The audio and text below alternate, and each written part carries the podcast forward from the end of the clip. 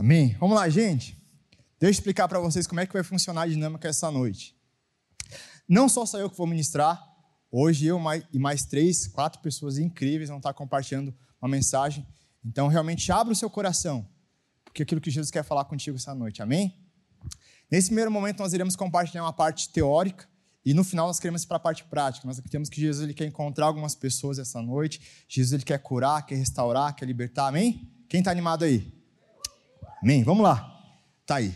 Atmosfera do sobrenatural. Vamos lá, gente. Oi, tá meio bambo aqui, Jesus. Gente, essa semana, ore por mim, eu tô, comecei, voltei para academia. Fiz perna, tô que, tô que mal consigo caminhar, meu Deus do céu. Daí a semana até falei com chegada e falei, fui lá fazer o exame. Como é que é? Um, não é admissional. É o exame físico lá. Fui lá fazer o exame físico. Daí o cara mediu tudo lá, viu peso, gordura, tudo. Daí ele foi medir a. Como é que é? A, como é que é? A idade corporal. Idade óssea. Cara, ele falou que eu tô com 39 anos. Eu falei, ah, não, não quero mais fazer academia. Eu vou fazer pilates uma vez que dá boa. Tá louco. Meu Deus. Mas olhe por mim, gente. Tô, comecei essa vida fitness aí, mas não é fácil. Amém? Atmosfera sobrenatural. Algo que eu acredito que nós, como cristão, filho de Deus, o sobrenatural precisa ser algo do nosso dia a dia, fazer parte de nós. Um cristão que não busca o sobrenatural não é um cristão de verdade. Porque o sobrenatural faz parte da sua cultura, da onde você veio. Porque pense comigo, nós, nós, nós não somos daqui. Quando nós vemos algum enfermo, a gente pensa, pô, mano, da onde eu vim, isso aí não, não existe.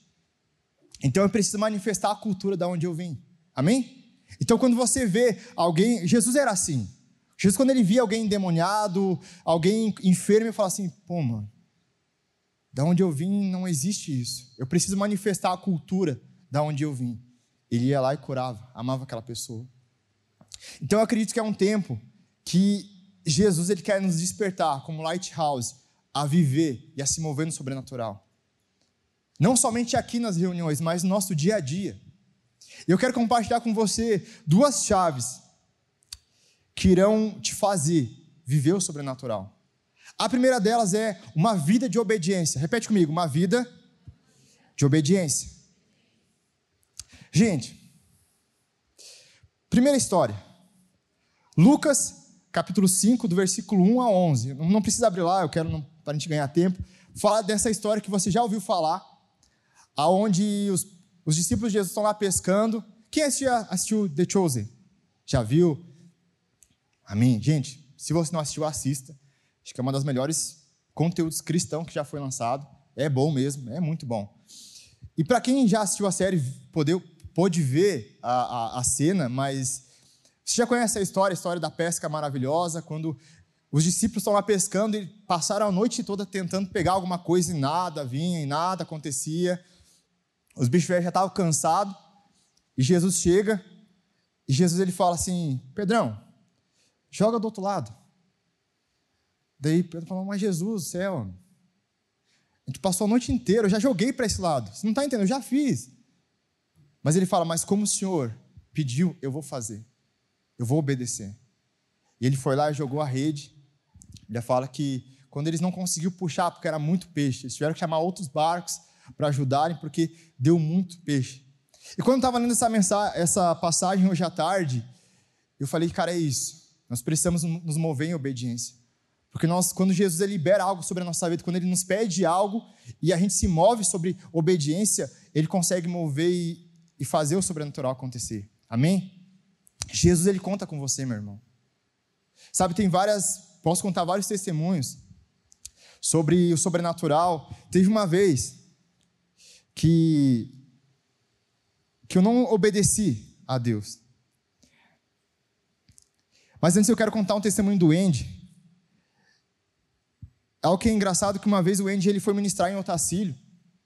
E tu sabe, né? O Andy se move no sobrenatural, em cura, em palavra. E, e ele estava conversando com a Kézia e falou: Kézia, é, hoje Deus me deu mais de 15 pessoas para orar. E alguma, mais de 15 palavras. E a Kézia falou: oh, até o bichão mesmo, né? Não, bicho, né? Meu Deus, mais de 15. Ele foi no culto, ministrou, e quando ele começou a entregar as palavras, ninguém apareceu. Ninguém, nada, nenhum nome ele acertou, nada, nada, nada. E a Kézia ficou pensando, bah, o Andy deve ter ficado frustrado, né? Pô, não acertou nenhuma. E depois ela foi conversar com ele. Falou, amor, tal, você está bem? Como é que você está?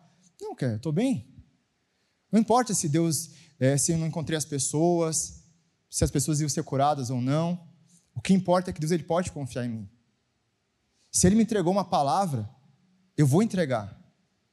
Então, algo que eu tirei de, de lição dessa história é que, mano, é algo que eu entendo, Deus, você pode confiar em mim. Eu vou obedecer. Se o Senhor mandar eu ir para um lado, eu vou para o lado. Se o Senhor mandar eu ir para frente, eu vou para frente. Então, a pergunta que eu quero deixar para você essa noite: Deus ele pode confiar em você? Deus ele pode confiar em você? Muitas vezes você quer viver o sobrenatural, mas você não quer viver em obediência. Então, primeira chave para você ver o sobrenatural de Deus na sua vida, você precisa se mover em obediência. E uma chave que te afasta do sobrenatural, te impede de chegar nesse lugar, é a desobediência. Nunca me esqueço de uma vez onde eu estava indo para casa e eu estava passando por uma igrejinha, pequenininha, igrejinha de bairro, sabe, bem pequenininha, do fogo. E, e eu lembro que eu passei assim, eu olhei e, e, cara, me veio uma alegria pelaquela igreja, uma alegria. E, e Deus falou comigo assim, ó, entre nessa igreja e fale que eu me alegro com eles que o trabalho deles não é em vão. Eu fiquei, não, Deus, não, não vou. Uh, uh, não, é do diabo, não, não é, não é, não é de Deus. Cara, na época assim, ó, eu, eu recém-convertido, mal falava, mal, tinha vergonha para tudo, para dar oi, para falar amém na céu, eu tinha muita vergonha. E daí eu falei, não vou, Deus, não vou. Cara, eu ia assim, ó, não, vou para casa. Quando estava chegando em casa, eu voltava, não, vou ter que ir lá, vou ter que ir lá. Eu chegava assim meio que na porta, olhava assim, deu, ah, não. E, cara, eu lembro que umas quatro, cinco vezes eu fui e voltei, fui e voltei. E daí decidi não, não entregar a palavra. Não, deixa, esquece. Algumas semanas depois, eu passei pelo mesmo lugar e eu me lembrei, quando eu olhei para aquela igrejinha, tinha fechado. Não tinha mais nada lá. E naquele momento não, não me veio nenhuma sensação de culpa, nenhum sentimento de culpa, mas eu escutei Deus falando comigo assim, Alex, eu quero confiar em você. Aprenda a me escutar. Eles poderiam estar abertos agora, fazendo acontecer.